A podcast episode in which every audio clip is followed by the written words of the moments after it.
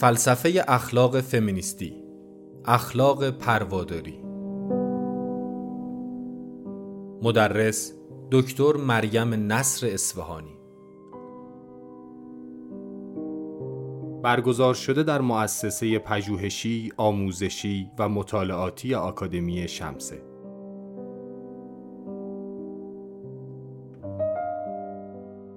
اخلاق پرواداری یکی از نقاط مهم به هم رسیدن و از هم بارور شدن فلسفه، فمینیسم و اخلاق است. تلاشی برای باز مفهوم پردازی فلسفه اخلاق با توجه به انتقاداتی که به ویژه فیلسوفان فمینیست به فلسفه و مکاتب فلسفی سنتی اخلاق وارد کردند.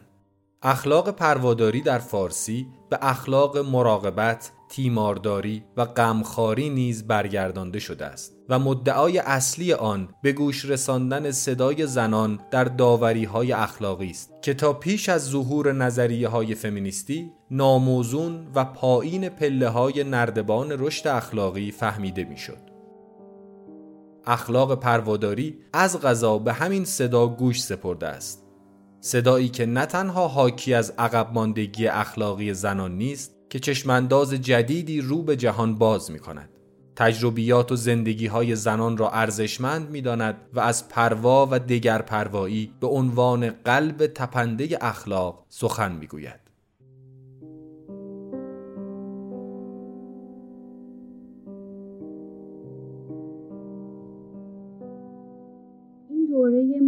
در حوزه فلسفه فمینیستیه و به طور مشخص به بحث فلسفه اخلاق می‌پردازه و به طور مشخص به نظریه اخلاقی پرواداری می‌پردازه که من این عبارت پرواداری رو مقابل ethics of care گذاشتم.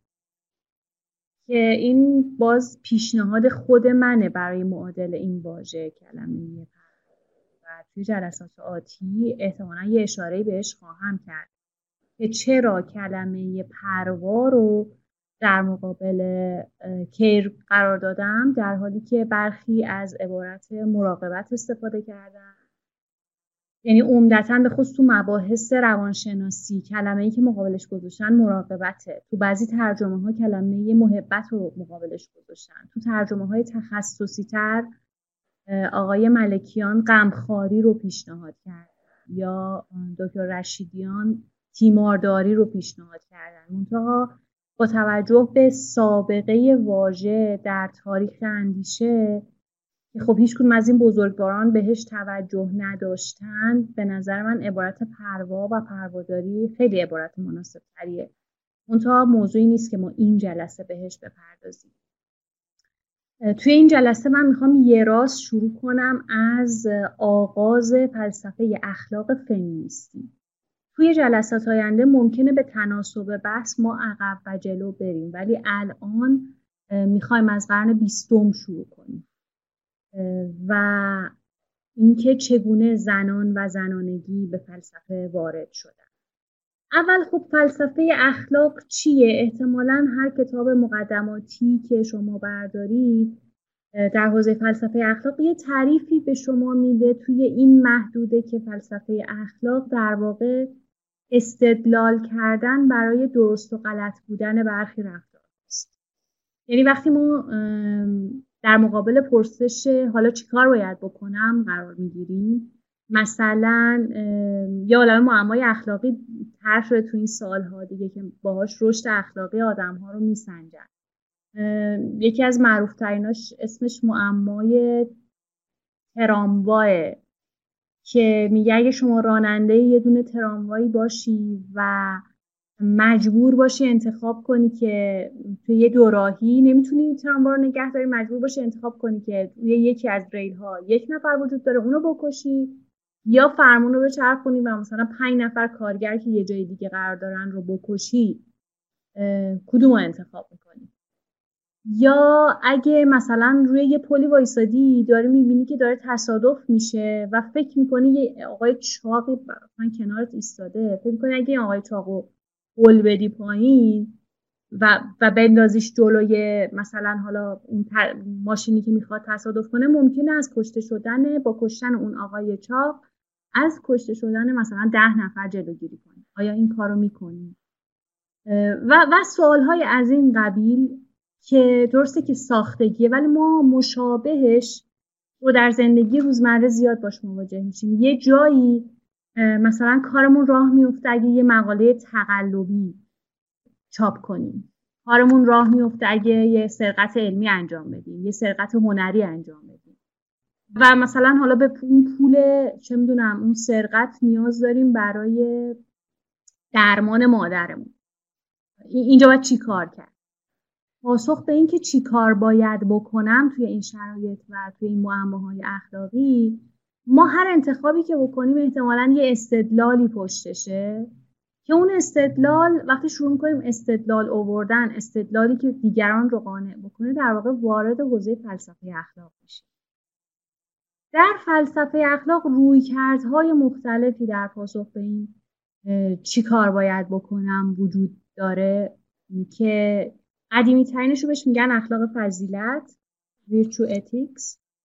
که از یونان باستان وقتی که بحث های فلسفه اخلاق مطرح شد این, این بحث وجود داشته و فضیلت اخلاقی رو مربوط به افراد می‌دونه. رفتار که رفتارهای فضیلتمندانه نشون میدن در برابر رزیلت های اخلاق راستگویی یک فضیلت در برابر دروغگویی. توی قرن بیستم 19 و 20 رویکردهای جدید توی فلسفه اخلاق وارد شد. مثلا رویکرد قایت انگارانه یا رویکردی که به اخلاق کانتی معروفه و, و خیلی امتداد پیدا کرده تا روزگار ما. رویکردیه که یه قانون طلایی داره احتمالا همتون شنیدید. جوری عمل کن که بتونی عمل تو قانون جهانی بشه. یعنی اگه قراره دزدی کنی یا مثلا یه سرقت علمی انجام بدی که برنده بشی آیا میپذیری که همه سرقت علمی انجام بشن بدن. اگر نمیپذیری پس تو هم به لحاظ اخلاقی نباید این کار یا یه رویکرد دیگه ای هست رویکرد پیامدگرا در فلسفه اخلاق که میگه نتایج عمل مهمن. مهم نیست که نفس عمل چیه. مسئله ما اینه که اون عمل به بهترین نتیجه رو بده بهمون. و پیامد عمله که برای ما مهمه. اینا روی کردهای مختلفیه که تو فلسفه اخلاق اینا خیلی مهمترین هاشه بسیار روی کردهای متفاوتی بویژه توی عصر جدید که خیلی هم تعدادشون زیاد شده. زیل همین روی کردهای اصلی و یا روی کردهای دیگه به وجود اومده که در واقع نظریه های اصلی در سنت فلسفه اخلاق رو تشکیل میدن. توی قرون نزدیک به ما تقریبا توی دیویست سال اخیر دیویست و اندی سال اخیر این مسئله مطرح شد که آیا زنان و مردان اخلاقیات متفاوتی دارند؟ آیا برای زنان و مردان مسئله های اخلاقی متفاوته؟ آیا اصول اخلاقی که مردها دارن با اصول اخلاقی که زنها دارن متفاوته؟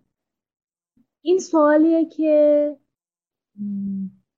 از زمانی که زنها تونستن صدا پیدا بکنن به جامعه وارد بشن جنبش های فمینیستی به وجود اومد جز اولین مسائلی بود که زنها بهش پرداخت یعنی جایگاه زن توی فلسفه اخلاق چیه؟ کجاست؟ چرا؟ به خاطر اینکه از همون اول اول که فلسفه اخلاق رو در واقع ارسطو برای اولین بار یک کتابی نوشت کتاب مستقل در فلسفه اخلاق نوشت و از همون زمان ارسطو حداقل تا امروز ارزش های اخلاقی که برای زنان وجود داشته انگار متفاوت بوده برای مردان یعنی ما زن فضیلتمند رو یه سری ارزش ها رو براش تخصیص می‌دادیم به مرد فضیلتمند یه سری ارزش های دیگه. و خب مادامی که زنان صدا نداشتن یا حق نداشتن سواد یاد بگیرن یا حق نداشتن حرف بزنن یا حق تعلیم و تربیت نداشتن طبعا چیزی هم ما نمیشنیدیم ازشون. ولی از یه زمانی به بعد زنان شروع کردن به انتقاد کردن که چرا یه سری ارزش های اخلاقی فقط مال مردانه و زنان باید اتفاقا عکس اون ارزش برای زنها ارزش مثلا از همون زمان عرستو تا فیلسوف خیلی خیلی نزدیکتر به ما همواره این روی کرد وجود داشته که مثلا خداینی مستقل بودن یه ارزشیه که هر انسان فضیلتمندی باید اون رو کسب بکنه سعی کنه مستقل باشه. خودش برای خودش تصمیم بگیره و راه درست و دنبال روی این و اون نباشه. منتها به زنان که می‌رسید اصلا اینطوری نبود. ارسطو توی کتاب سیاست از قول سفوک که یه نمایشنامه نویس خیلی معروف تراژدی نویس معروف یونان باستانه میگه که منم با سفوک موافقم که خاموشی خاکسارانه فضیلت زنه. حالا فکر کنید توی یونان باستان که انقدرم بحث پابلیک اسپیچ و سخنوری مهم بوده. به زنها که رسید میگن که فضیلتتون خاموشی خاکسار و این از ارسطو تا دوره مدرن ادامه پیدا می‌کنه. تا زمان مثلا این دوستمون جناب روسو جان ژاک روسو یه کتابی نوشته در مورد تعلیم تربیت کودکان. توی اون کتاب ما می‌بینیم که روسو که کتاب اسمش امیله احتمالا خیلیاتون دیده باشید. به فارسی هم ترجمه توی اون کتاب میاد و روش تربیت فرزند رو توضیح میده. توی فصل آخر یهو میگه که اسم اون بچه امیله. روسو داره به ما میگه چجوری یه بچه خوب تربیت کنیم مطابق نظریات فلسفی او. و امیل فرزندیه که داره به ما یاد میده که چجوری باید تربیت کنیم به وسیله شخصیت امیل. بعد یهو می‌بینیم فصل آخر کتاب میگه خب حالا قرار تربیت صوفی رو به شما نشون بدم. و ما یهو می‌بینیم یک عالم ارزش مخالف اون چیزی که از اول کتاب داشتیم میخوندیم یهو باهاش مواجه میشیم. امیل میگه که میگه امیل احتیاج به یه همسر خوب داره. اسم این همسرش صوفیه. حالا بیاید تا بهتون بگم که صوفی رو چجوری باید تربیت کنیم. و بعد ما می‌بینیم صوفی یک موجود تابع وابسته تو سریخور و یعنی موجودی که پذیرفته تمام وجودش برای امیله. و به ما میگه که و, و حقم نداره با سواد بشه حق نداره در واقع فضیلت های مردان رو جستجو کنه. یا ما بینیم یه فیلسوف بزرگی کتابش همچنان هم روز مرجع های تربیت کودکه یه همچین دوگانه ای برای تربیت بچه ها قائل میشه. و این رویکردها ادامه داشته تا همین قرن بیستم. زنان و مردان ارزش های اخلاقشون متفاوته. مردان اگه ارزش اخلاقشون استقلال و خودآینیه زنها ارزش اخلاقشون انفعال و وابستگیه. مردان اگه فضیلت دوستی مثلا یکی از اولین متون در حوزه دوستی رو ارسطو می نویسه تو کتاب اخلاق نکوماخوسش دو فصل درباره دوستی حرف می‌زنه و اینکه دوست خوب چجوریه دوستی اصلا چیه. و به طرز جالبی توی هم اون متن و هم متنهای دیگه دوستی برای زنان توصیه نمیشه. زنها اصلا خوب نیست با هم دوست باشن رفت و آمد کنن به فساد کشیده میشن. شروع می‌کنن زندگیاشون رو با هم مقایسه کردن. زنها بهتره تو همون خونه خودشون بمونن. و این تو همین دوره معاصر ادامه داشته. یعنی متونی که در حوزه دوستی ما می‌خونیم همشون در مورد مردان. و فضیلت دوستی فضیلت مردان حالا دوستای ما که پژوهشوانه رو اینا می‌خونن مثلا توی تراژدی های یونان باستان ما تو تراژدی مدعا مثلا یه بخشی داریم که مدعا داره در واقع از زندگی شکایت می‌کنه. یه بخشی از شکایتش هم دقیقا همینه که مردا هر وقت دلشون می‌گیره از خونه میرن بیرون با دوستاشون و, و وارد یه جهان دیگه میشن که رویشون عوض می‌کنه و اینها. ولی ما زنا چی همش زندانی هستیم و باید به همین یه دونه شوهره دل خوش کنیم و اگه اون شوهر خوب نباشه ما بعد. می‌خوام بگم این از زمان یونان باستان تا امروز وجود داشته که زنها از فضایل اخلاقی استثنا می شدن حتی توی متون خود ما تو اخلاق ناصری نگاه کنید. ظلم بده ولی خب ظلم به زنان انگار توجیه میشه. آزار زنان انگار توجیه میشه. محدود کردن زنان بی سواد نگه داشتنشون به لحاظ اخلاقی توجیه میشه. چون خودشون که عقل درست حسابی ندارن عقلشون نمی‌رسه. ما باید تعیین کنیم و ما همون معامله ای که با کودک می‌کنیم با زن هم می‌کنیم. این خیلی تو متون اخلاقی کلاسیک ما برجسته است. تا همین قرن 20 19 و 20 و خب طبیعیه که وقتی جنبش های فمینیستی شروع میشه یکی از اولین واکنش ها همینه که مثلا ما نزد مری والستون و امثال او می‌بینیم که اعتراض می‌کنن به اینکه چرا زنها نباید آموزش ببینن چرا نباید آزاد باشن چرا نباید انتخابگر باشن و یه جمله معروفی داره والستون میگه که خرد جنسیت نداره. شما نمی‌تونید بگید که مثلا زنها کم عقلن و ما باید تعیین کنیم چی براشون خوبه چی براشون بده چی فضیلته چی رزیلته. و خب این اعتراضات وجود داشته. توی متونشون مکتوب شده. حتی جلوتر میایم این کتاب هم به فارسی ترجمه شده. کتاب زنستان شارلوت پرکینز گیلمن یه خانم فیلسوفی تو قرن بیستم. یه مدینه فاضله می که زنها ارزشهاش رو تعیین کرده. و در واقع یه جهانی رو ترسیم می‌کنه. توی سنت مدینه فاضله نویسی که ارزش های زنانه بهش حاکمه و, و, و اینا همشون به شکل اعتراض وجود داشته توی متونی که زن، نخستین زنانی که وارد حوزه فلسفه شدن اون متون رو نوشتن.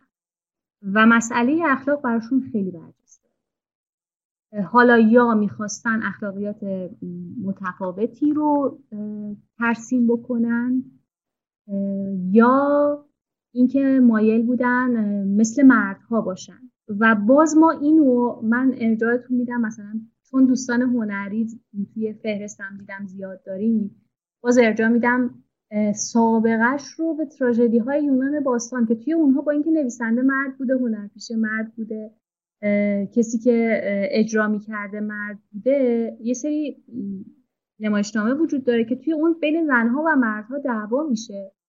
و توی اونها هم به طرز جالبی زنها میگن که آقا دنیا رو بدید دست ما اداره کنیم تا بهتون بگیم که ارزش چیه ضد ارزش چیه. ولی خب این صداها خیلی حاشیه‌ای بودن سرکوب شدن. هیچ وقت به عنوان متن فلسفه اخلاقی اهمیت و مرجعیت پیدا نکرد بیایم جلوتر به بحثمون نزدیکتر بشیم. ما توی قرن بیستم چند تا روانشناس خیلی معروف داریم. قرنهای 19 و 20 که خب اومدن در مورد رشد اخلاقی انسان و کودک انسان در واقع کار پژوهشی انجام بده و روانشناسن فیلسوف نیستن. این متفکران تحت تاثیر فلاسفه بودن طبعا در نظریه پردازی های اخلاقشون. فروید رو داریم پیاژه رو داریم و لارنس گولبرگ رو داریم. هر سه فیلسوف معتقدن که در بررسی ها و آزمایش هایی که خب می‌دونیم روانشناسی خودش رو خیلی علم می‌دونه دیگه و معتقد که ما بر اساس آزمون و تجربه و فلان اینا داریم نظریه میدیم. هر سه بزرگوار ما توی آرائشون نظریه های زن ستیزانه رو می‌بینیم. نظریه های زن ستیزانه به نظریه هایی می‌بینیم که توش ما یه نگاه منفی رو نسبت به جنس زن داریم بست فروید که یه عبارت معروفی داره شاید شنیده باشید میگه زنها قاره تاریک هستند. و توی بررسی هاش اشاره می‌کنه که اون من اخلاقی زنها هیچ وقت اندازه مردا رشد من اخلاقشون همیشه عقب مونده تر از مرد پیاژه توی مثلا مطالعاتی که در حوزه رشد کودک به ویژه معروفه داشته او هم اشاره می‌کنه دختر بچه ها به لحاظ اخلاقی با این ترس پسر بچه ها پسر بچه ها رشد اخلاقی بیشتری از خودشون نشون میدن و طرف اصلی دعوای فیلسوفای یعنی روانشناسای فمینیست در درجه اول آقای لارنس گولبرگ که اون هم یه روانشناسه روی کرداش به شدت متاثر از کانت و کانتی نگاه می‌کنه. اون آدمی که در واقع جرقه ایده های فمینیستی تو فلسفه اخلاق رو زد. این آقای کولبرگ روانشناسه استاد دانشگاه هاروارد بوده و یه نظریه ای رو بر اساس آزمایش هایی که در, در روی کودکان انجام میده یه سری معما به بچه ها میده تو سالهای مختلفی معماها رو تکرار می‌کنه و تلاش می‌کنه که بفهمه که رشد اخلاقی کودکان چطوریه.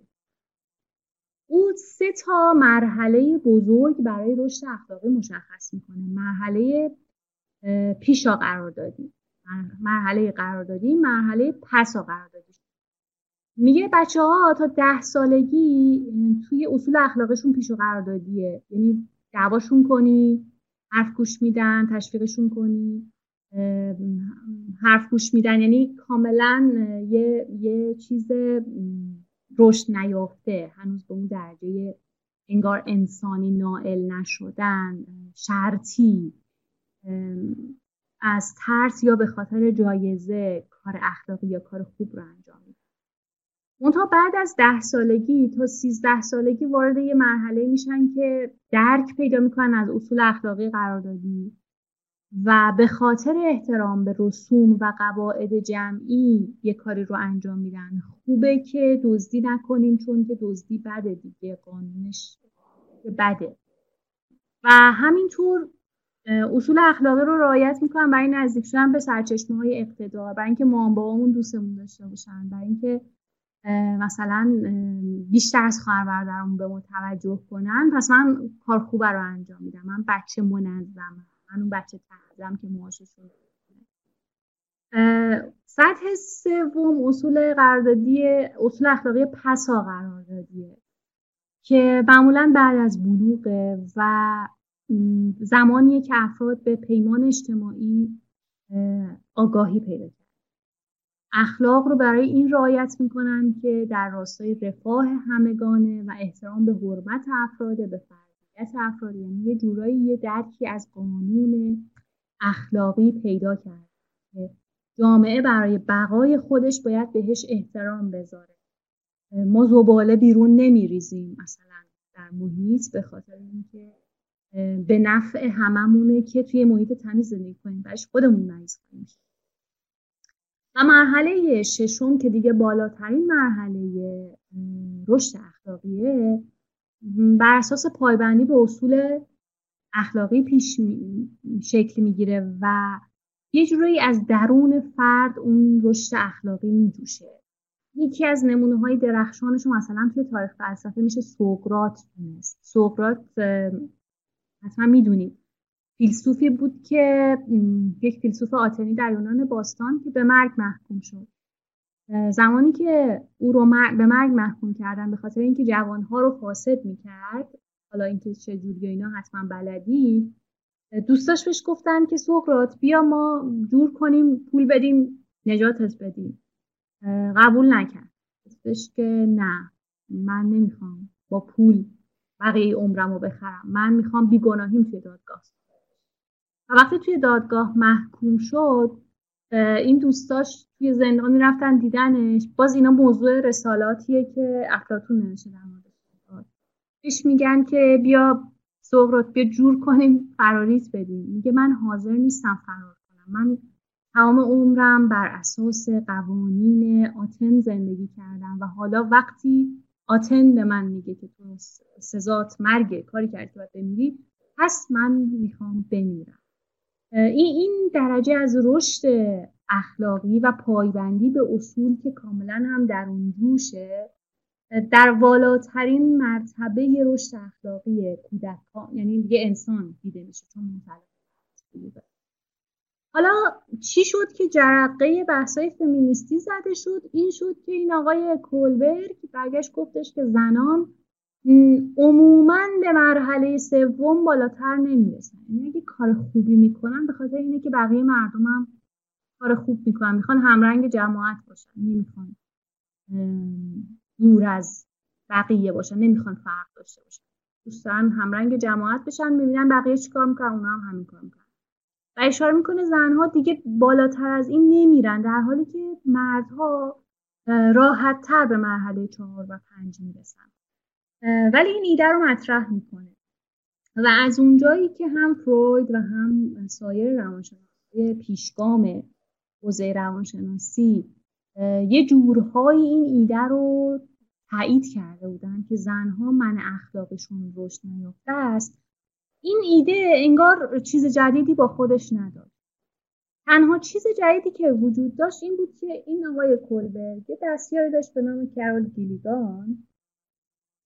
خانم گیلیگان. دستیار کولبرگ بود تو دانشگاه هاروارد و اینها جز اولین گروه زنانی بودن که وارد دانشگاه شدن و تونستن تا رتبه های بالای در واقع حرفه‌ای پیش برن دیگه. می‌دونیم این دانشگاه های کله گنده تا قرن 19 هم و حتی اوایل قرن بیستم حاضر نبودن زنها رو به رتبه های بالای دانشگاهی راه بدن یا مدرک دکتری بهشون بدن. کرول گیلیگان جز اولین نسل زنانی بود که تونسته بود به مراحل بالای دانشگاهی برسه. دستیار کلبرگ بود. و وقتی که این ایده کلبرگ رو شنید که خب زنها رشد اخلاقشون پایین تره دختر بچه ها یه جورایی انگار در سطح کودکی باقی میمونن و نمی‌تونن بالغ بشن. شروع کرد یه سری پژوهش انجام دادن و به نظر من گیلیگان رو که هنوز هم زنده است میشه یکی از مهمترین و مؤثرترین شخصیت های فلسفه فمینیستی دونست.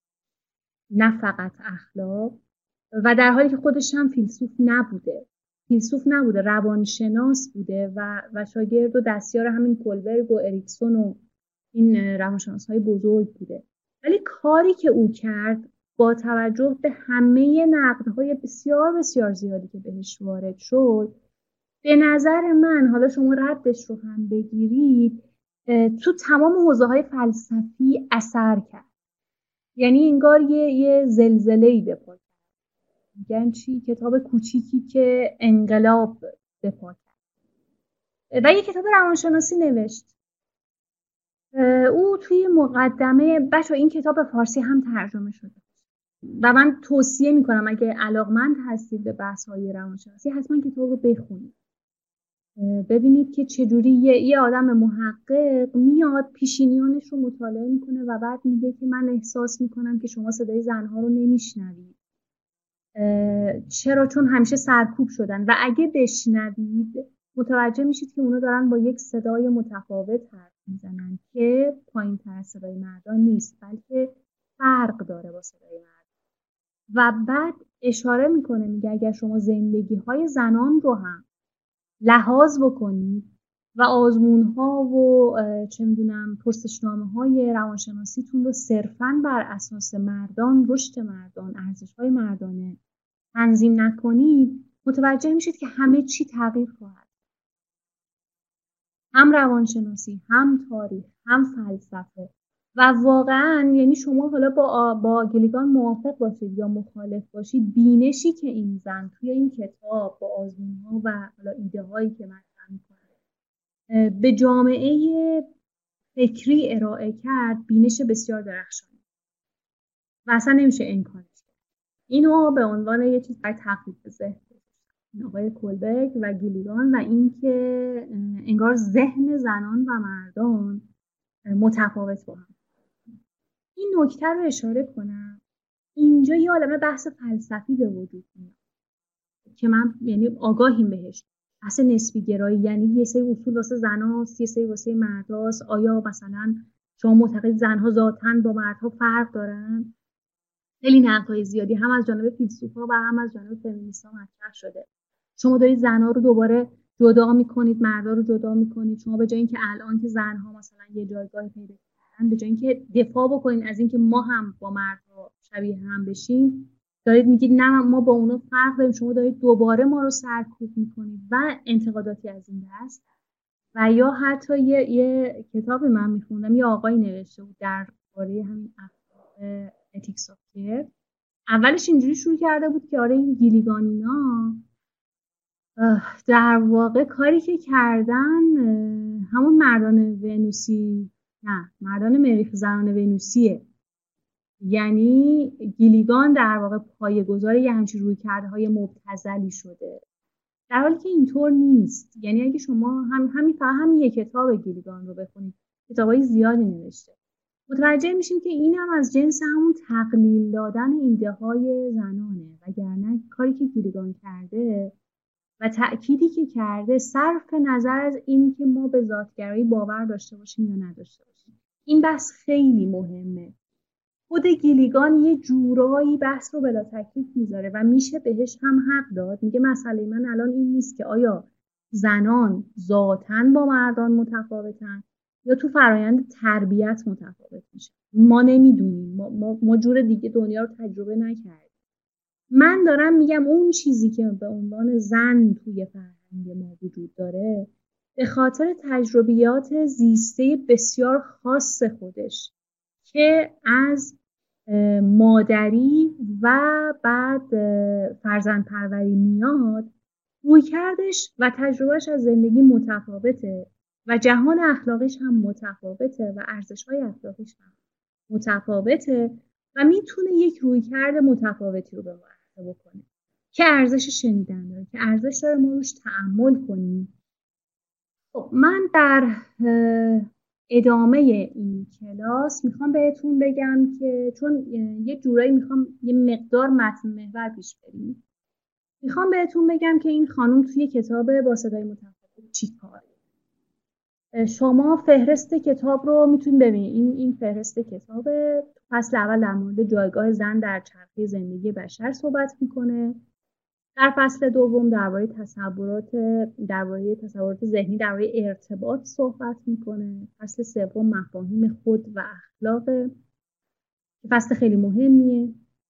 فصل چهارم به بحران و تحول می‌پردازه. فصل پنجم حقوق زنان و قضاوت زنانه. و فصل ششم پنداره های بلوغ.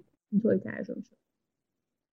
توی فصل اول کما بیش به نظریه های خیلی خیلی کلی خیلی کلی به این اشاره می‌کنه که زن توی چرخه زندگی بشر همیشه یک موجود درجه دوم بوده در کنار مرد. از داستان خلقت آدم و حوا بگیرید تا امروز زن همیشه عامل انحراف بوده. زن اونی بوده که کار اشتباه رو انجام میده. زن عامل پلیدی و بدبختی بوده. حالا داستانهای آفرینش توی ادیان و اساطیر و اینا تقریبا تمامشون این حرف گیلیگان رو تایید می‌کنن. ولی او روانشناسه. خیلی وارد بحثای نظری نمیشه. فقط به همین اشاره می‌کنه. به نظریه های فروید اشاره می‌کنه. به پیاژه اشاره می‌کنه. به اریکسون اشاره می‌کنه. و همین که در مطالعات روانشناسی زنها همیشه به عنوان یه موجوداتی که اسباب یعنی یعنی رشد نیافتن یه جایی بین کودک و مرد ایستادن. نه به مثلا حالا نادانی کودک هستن و نه به خردمندی مرد. ما می‌دونیم که این گرچه سر و شکل به اصطلاح مدرن داره و توی کتاب روانشناسی مطرح ولی این جزء قدیمی ترین انگاره هایی که توی اساطیر رو متون ما باقی مونده. چه دینی چه غیر دینی اسطوره. یه همچی روی کردی وجود داره که انگار زن مرد ناقصه زن مرد رشد نیافته. این بحث فصل اول عموما در مورد مقدمات. من گفتن که این کتاب رو به کمک نشر اختران به زور پیدا کردم. چاپ تمومه. فکر کنم همین درباره مراقبت رو میگه. من امیدوارم بشه نسخه الکترونیکش رو موجود کرد دوستان. چون به نظرم خیلی ایده میده. یعنی هر فصلش رو شما می‌خونید گرچه کتاب کتاب روانشناسیه ولی میشه ازش خیلی ایده گرفت. توی توی حوزه های مختلف. چون حالا دوستان هنرمندم داریم مثلا هم فیلم های سینمایی رو بر اساس ایدهش تحلیل می‌کنه. مثلا فیلم فیلم توتفنگی های وحشی برگمان رو توی یکی از فصل ها تحلیل می‌کنه. خیلی تحلیل جالبی.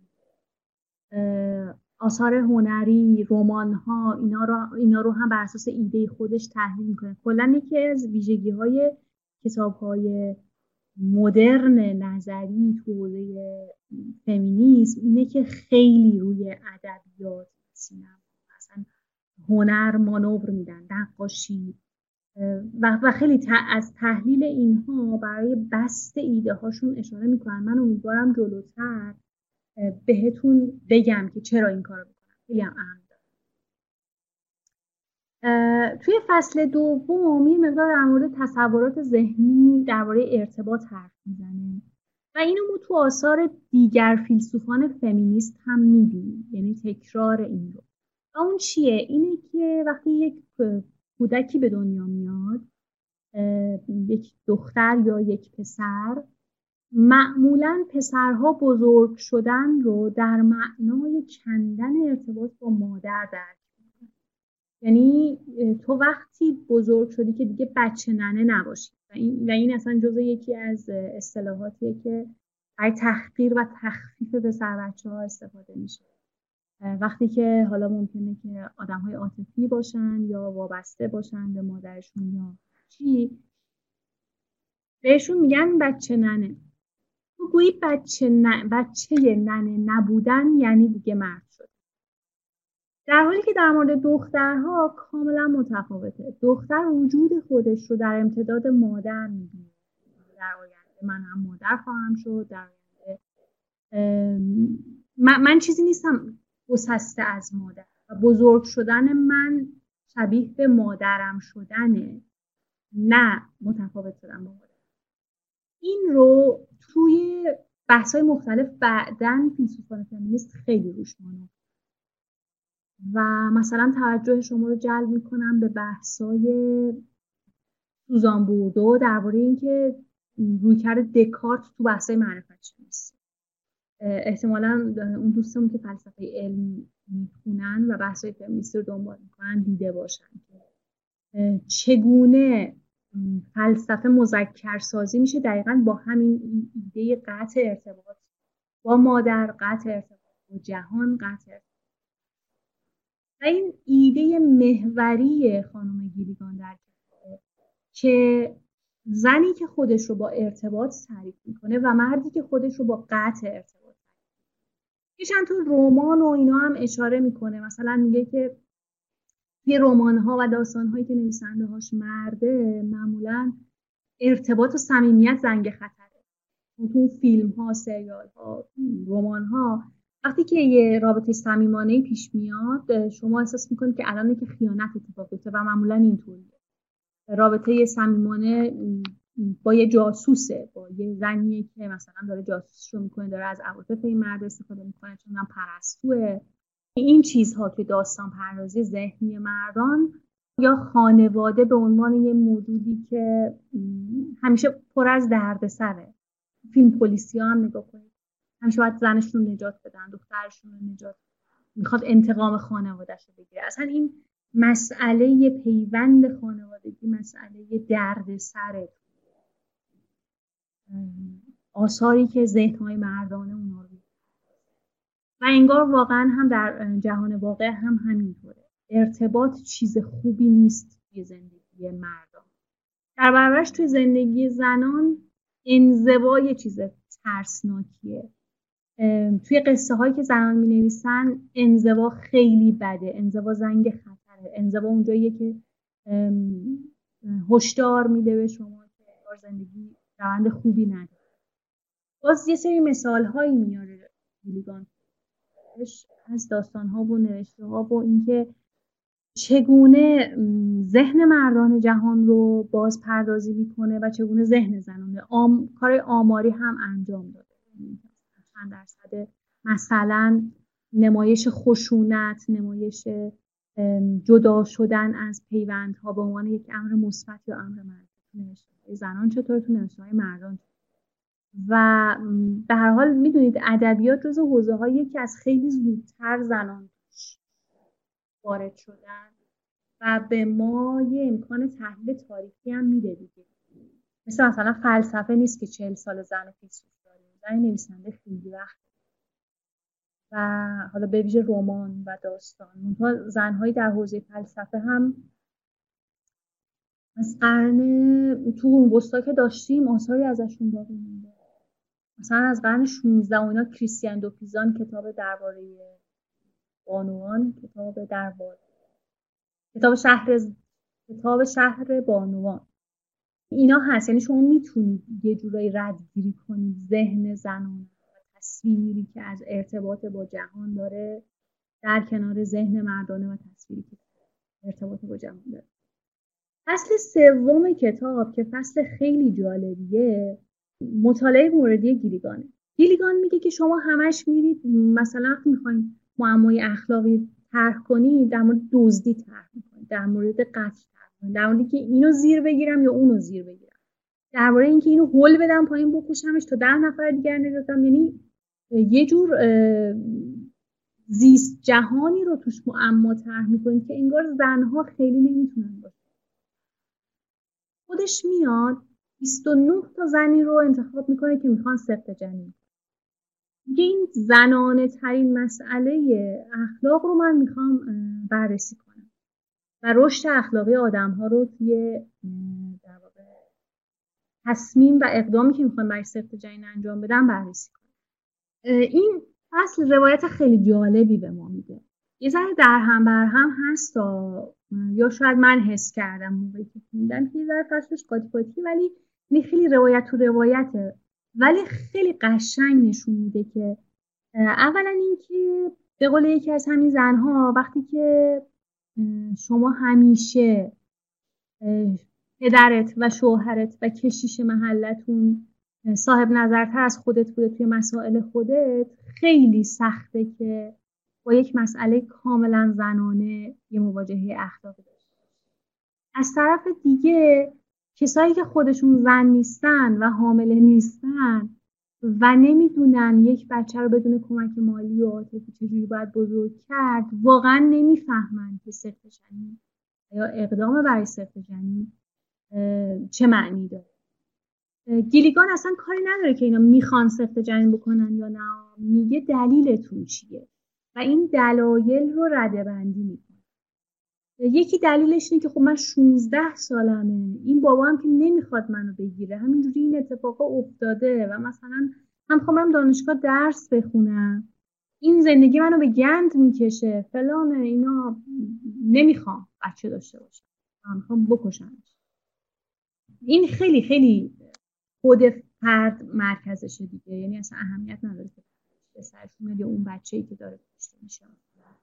اون آدم فقط به خودش فکر می‌کنه. یا یکی که ممکنه میگه من هیکلم خراب میشه نمی‌خوام بچه شیر بدم نمی‌خوام بچه بدم یکی ممکنه که بگه مثلا الان پول نداریم.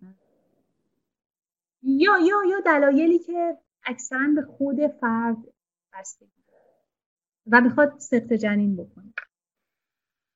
این یه مرحله خیلی پیشا قراردادی از رشد اخلاقی به نظر گیلیگان اون مرحله ای که در ارتباط با خودم فقط فکر و تنها چیزی که برام مهمه خودمه. تا همه زنها اینجوری نیستن. یک سری زنی هم چیز می‌کنه ملاقات می‌کنه که میگن نه ما نباید چون زن خوب زنیه که به مشیت الهی احترام می‌ذاره و این یک موجود زنده است. من حق ندارم بکشمش و گیلیگان اشاره می‌کنه که همه ما هم می‌دونیم تو فرهنگ و سنت ما زن خوب یعنی زنی که بچه میزایه دیگه. یعنی اصلا فلسفه وجودیش اینه که نسل رو ادامه بده و این وظیفه ذاتی زنه و حالا که خداوند یک هدیه شده این باید اینو به این دنیا بیاره. صرف نظر از اینکه چه بلایی سرش خواهد اومد. خانوادهش تردش خواهند کرد یا مثلا اون پارتنرش ترکش خواهد کرد یا چیزهای شبیه به این. این از نظر گیلگان باز یه مرحله رشد یافته تر از مرحله که فرد فقط به خودش فکر می‌کنه و هیچ مسئولیت اجتماعی برای وجودش قائل نیست. فکر می‌کنه که فقط خودم مهمه و پیشرفت خودم مهمه. ولی زنی که درگیری داره درباره اون دیگری و فکر می‌کنه که این بچه حیاتش خیلی مهمه و خارج از اوست و صرفا فقط خودش مهم نیست. یا حتی از طرف دیگه مثلا شریکش توانایی تامین مالی نداره. یعنی این زن ممکنه خودش بچه رو بخواد ولی وقتی می‌بینه شوهرش نمی‌خواد شوهرش توانایی تامین مالی نداره به خاطر دیگری باز به سفت جنین میده.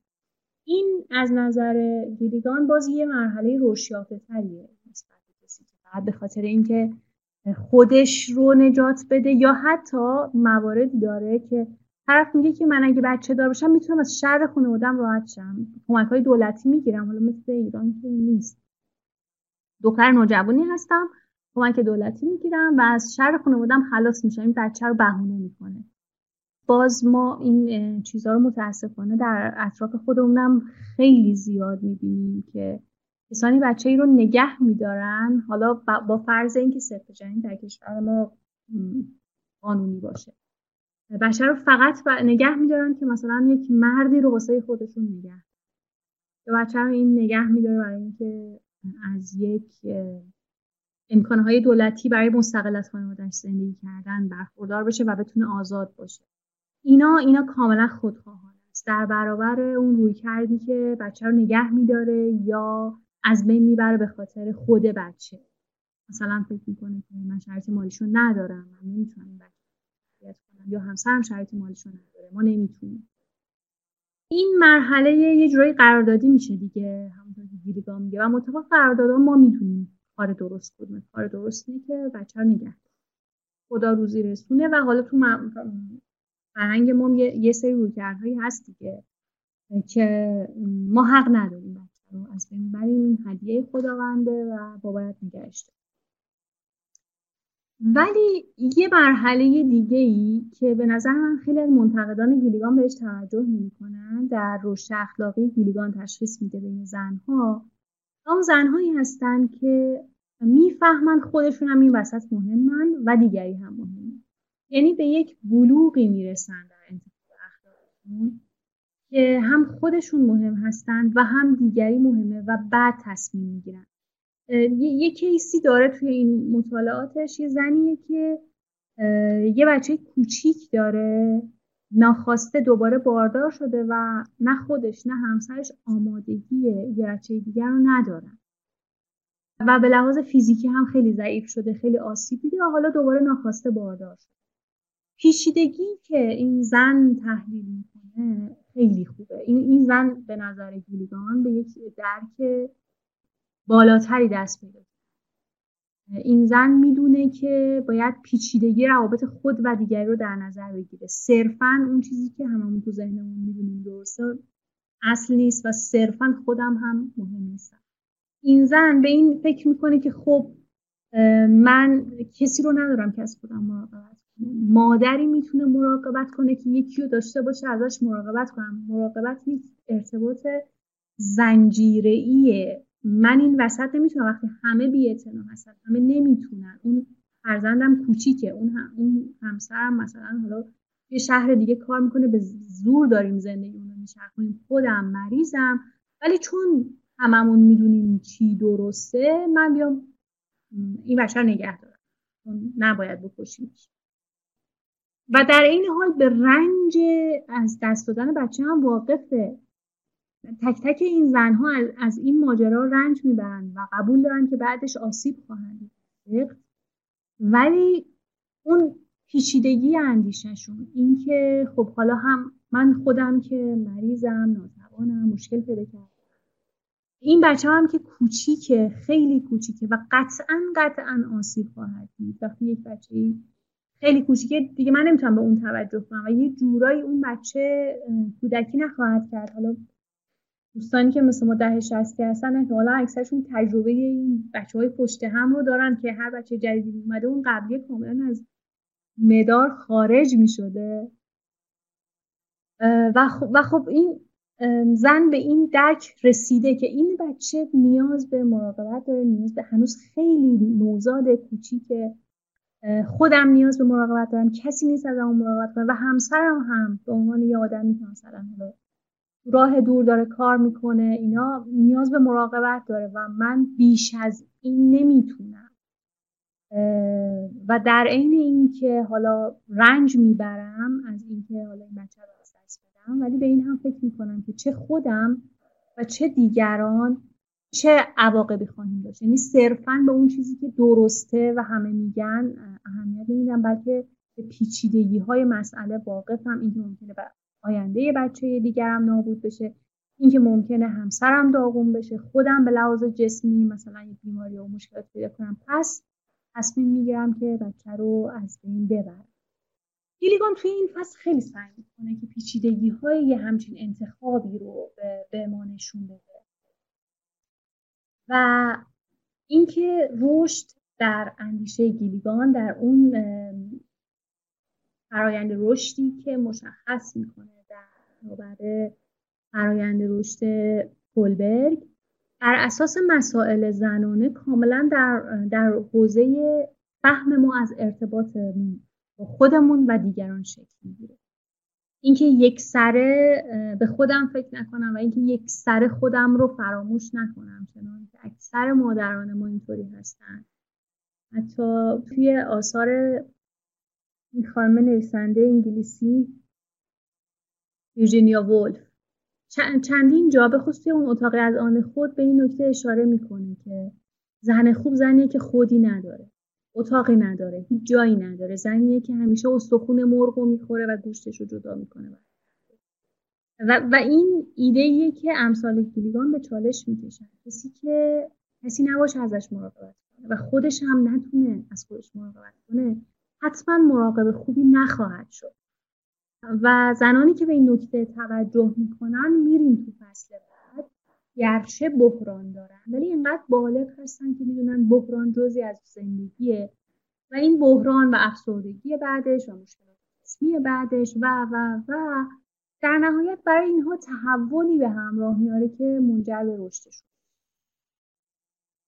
یعنی تحولی که در این این اتفاق و تجربه این اتفاق و اون چالش ذهنی عمیق و عجیب و البته چالش جسمی هم هست برای زن به وجود میاد این میره بعدا سراغ چند مورد از این زنانی که سفر کردن یا نکردن و با صحبت می‌کنه و میگه که اینها وقتی جسارت مواجهه با بحران رو پیدا کردن تحول رو به جلویی از خودشون اصلا فهمشون از وجود خودشون در جهان متفاوت شده و دیگه رابطه رو فقط رابطه خانواده و حوزه شخصی خودشون درک نمی‌کنن.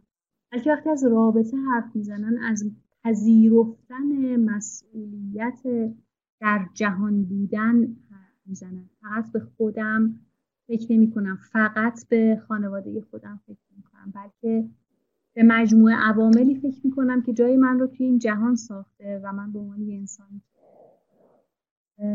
فکر می کنم وجود وجودم ابعاد متفاوتی داره می‌خوام تصمیم بگیرم که چه بکنم و بعد اون تصمیم هر چقدر با علم بیشتر به پیچیدگی باشه تحول بیشتری هم توی فرد به سمت جلو ایجاد رشد با خودش در دو فصل آخر گیلیگان به این موضوع به هر حال حقوق زنان و اینها اشاره می‌کنه.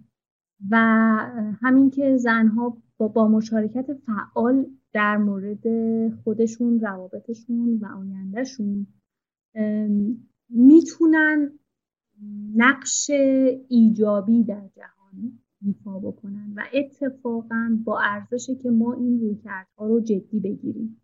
روی کردی که به ارتباط اولویت میده خیلی روی کرده بهتریه. تا روی کردی که بلوغ رو به معنی قطع ارتباط می‌دونه.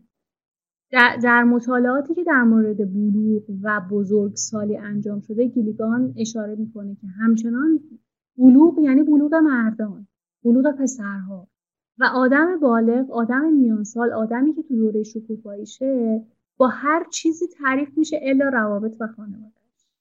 کارش موقعیت شغلش بعد یه عالم مصاحبه میاره با مردایی که وقتی ازشون خواستن خودتو توصیف کنی توصیف می‌کنن و به هر چیزی اشاره می‌کنن جز پدر بودنش جز اینکه مثلا یه همسر هستن. اشاره می‌کنن که من یک آدم مثلا در اون گروه هستم خیلی موفق هستم در فلان شرکت کار می‌کنم در دانشگاه مثلا فلان درس خوندم و آخرین چیزی که براشون مهمه روابطشون. یعنی یک انسان بالغ یک انسان موفق وقتی داره خودش رو وصف می‌کنه به این, به این چیزا اصلا اهمیت نمیده. در حالی که من به یاد دارم سالها پیش با خانوادهمون رفته بودیم یه،, یه،, جمعی بود که خیلی اصلا نمیشناختیم هم بود و بعد جمع دوره هم نشستن شروع کردن معرفی خودشون. آقایون اکثرا همین بودن شغلشون می‌گفتم پزشکم استاد دانشگاه هم معلمم نجارم معمارم اینا و در مورد کارشون صحبت می‌کنم و به طرز جالبی من به یاد دارم که وقتی که نوبت به مامان من رسید مادر من گفتن که من فلانی هستم مادر بچه ها خب همه جمع خندیدن و از اون حالا این حلقه داشت می‌کردید از اون به بعدش حتی مثلا خانومی هم که پزشک بود برگشت گفت من مثلا فلانی هستم مادر بچه. و, و این یک واقعیته که زنان خودشون رو با روابطشون تعریف می‌کنن و اولویتشون توی زندگی روابطشون. این از نظر اجتماعی به نظر گیلیگان و بعدا فیلسوفانی که در این حوزه کار کردن خیلی مهم می‌تونه باشه. اینکه دیگری برای شما اون چیزی نیست که بگی آن کس که تو را شناخت جان را چه کند فرزند و ایال خانمان را چه کند. این تو سنت ما هم خیلی برجسته است. توی ادبیات عرفانیمون که دیگه خیلی زیاده تو فلسفهمون خیلی زیاده. زن و بچه و اینا همیشه بارن همیشه اضافن. در حالی که برای زنها اصل وجودشون و جایی که در جهان اشغال کردن رو این پیوندها شکل میده. همسرشون دوستانشون ارتباطی که با اطرافیان و همکارانشون دارن. و, و, و اینه که به بهشون هویت میده. این مهم دونستن دیگری رو بعد مثلا گلیگان اسباب نقد هم می‌کنه دیگه. یه مثلا توی تحقیقاتی که در مورد کودکان انجام میشه میگن پسر بچه ها توی بازیاشون وقتی که دعوا میشه مثلا دعوا می‌کنن کودکاری می‌کنن و دوره بازی می‌کنن. و دعوا و خشونت و کودکاری رو به عنوان بخشی از بازی و سرگرمی در نظر می‌گیرن. در حالی که دخترها وقتی دعوا میشه بازی رو ول می‌کنن یعنی میرن مثلا قطعش می‌کنن. و میگه روانشناسان مرد این رو به عنوان یه ویژگی مثبت در مردان در نظر گرفت در حالی که این اصلا اون کودکی نشون میده که تربیت حداقل دختران به این نحوه که شما باید رابطه ها رو حفظ کنید رابطه مهمتر از رقابته در حالی که برای پسرها اینطور نیست اصلا همه چیز رقابته. و اون قسمتش هم لذت من از اینکه من رقابت کنم من ببرم باز این توی بحثای فلسفی بعدتر خیلی در صحبت میشه که اصلا قایت فلسفه چیه؟ رقابت بازی بازی و ریاضی می‌خوایم بکنیم. می‌خوایم مچ همو بگیریم. بریم هی ببینیم تو استدلال فلانی کجاش میلنگه. مثلا بر آب بریزیم پتش رو بریزیم روی آب. یا مسئله ما پرداختن به رنج و درد انسان توی روابطش و در جهان بودنش و ارتباطش با این. نکته که گلیگان روش تاکید می‌کنه و معتقده که این فهم زنان از جهان اگر پخته بشه می‌تونه با آزاد کردن صدای زنان که همواره هم سرکوب شده. چرا سرکوب شده؟ به خاطر اینکه زنان نمی‌خوان دعوا را بندازن و اینه که ساکت میشن وقتی می‌بینن مسئله داره بالا می‌گیره توی جمع ها هم ما خیلی شاهد این هستیم. به ویژه من مثلا جایی که میرم سخنرانی می‌کنم در مورد این بحث ها همیشه آقایون تمام وقت پرسش و پاسخ رو می‌گیرن و و به, و به راحتی خانمون میگن نه شما حرف بزنید شما حرف بزنید و آخرش هم اونا میگن ما چیز خاصی واسه گفتن نداریم. یا وقتی می‌بینن داره بحث بالا می‌گیره فوری می‌خوان اون حد وسط رو پیدا کنن و, و آشتی برقرار کنن. به خاطر اینکه نمی‌خوان پیوند بریده بشه. و الان هم دوره خیلی کمیه که زن هم پشت تیرون قرار گرفتن. حتی کسانی که مثلا سخنرانی هم می‌کنن خیلی وقتا سعی می‌کنن این حد وسط رو پیدا کنن و با این انتقاد هم مواجه میشن که می‌خوای به زور بگی هم تو خوبی هم تو خوبی. در حالی که این این یه یه روی کرده به جهانه. این از سر ضعف نیست این از سر ناتوانی نیست این از سر این نیست که مثلا تو نمی‌تونی بری مچ بگیری نمی‌تونی بری مثلا ایرادهای افراد رو پیدا کنی و رخشون بکشی. بلکه یه روی کردیه که فکر می‌کنه انسان مهمن و باید تا اونجایی که میشه به موقعیت و وضعیتشون نزدیک شد و بعد هر گونه قضاوتی قضاوت اخلاقی در موردشون کرد. به خاطر همینم هست که اینا منتقد اصول کلی اخلاقی هستن نقد می‌کنن. ما اصرار داشته باشیم یه اصول کلی هست که همه باید بر اساس اون عمل آنچه برای خود میپسندی برای دیگران هم بپسند. خب اینا میگن شاید چیزهایی وجود داشته باشه که من برای خودم بپسندم ولی با شناختی که از دیگری دارم چون دیگری برام مهم بوده و بهش اهمیت شناخت کردم آنچه که من برای خودم میپسندم برای اون مناسب نباشه. و این بحث ها که حالا امیدوارم توی جلسات آینده بیشتر در مورد صحبت کنم من فقط اینجا یه, یه مقدمه بحث رو و این کتاب در واقع به عنوان افتتاح بحث فلسفه های فمینیستی گشودم. امیدوارم جلسه آینده بتونیم یه مقدار در مورد تاریخ این مفهوم که صحبت بکنیم. که از کجا سرکلش پیدا شد اینها. و بعد بحث رو پیش ببریم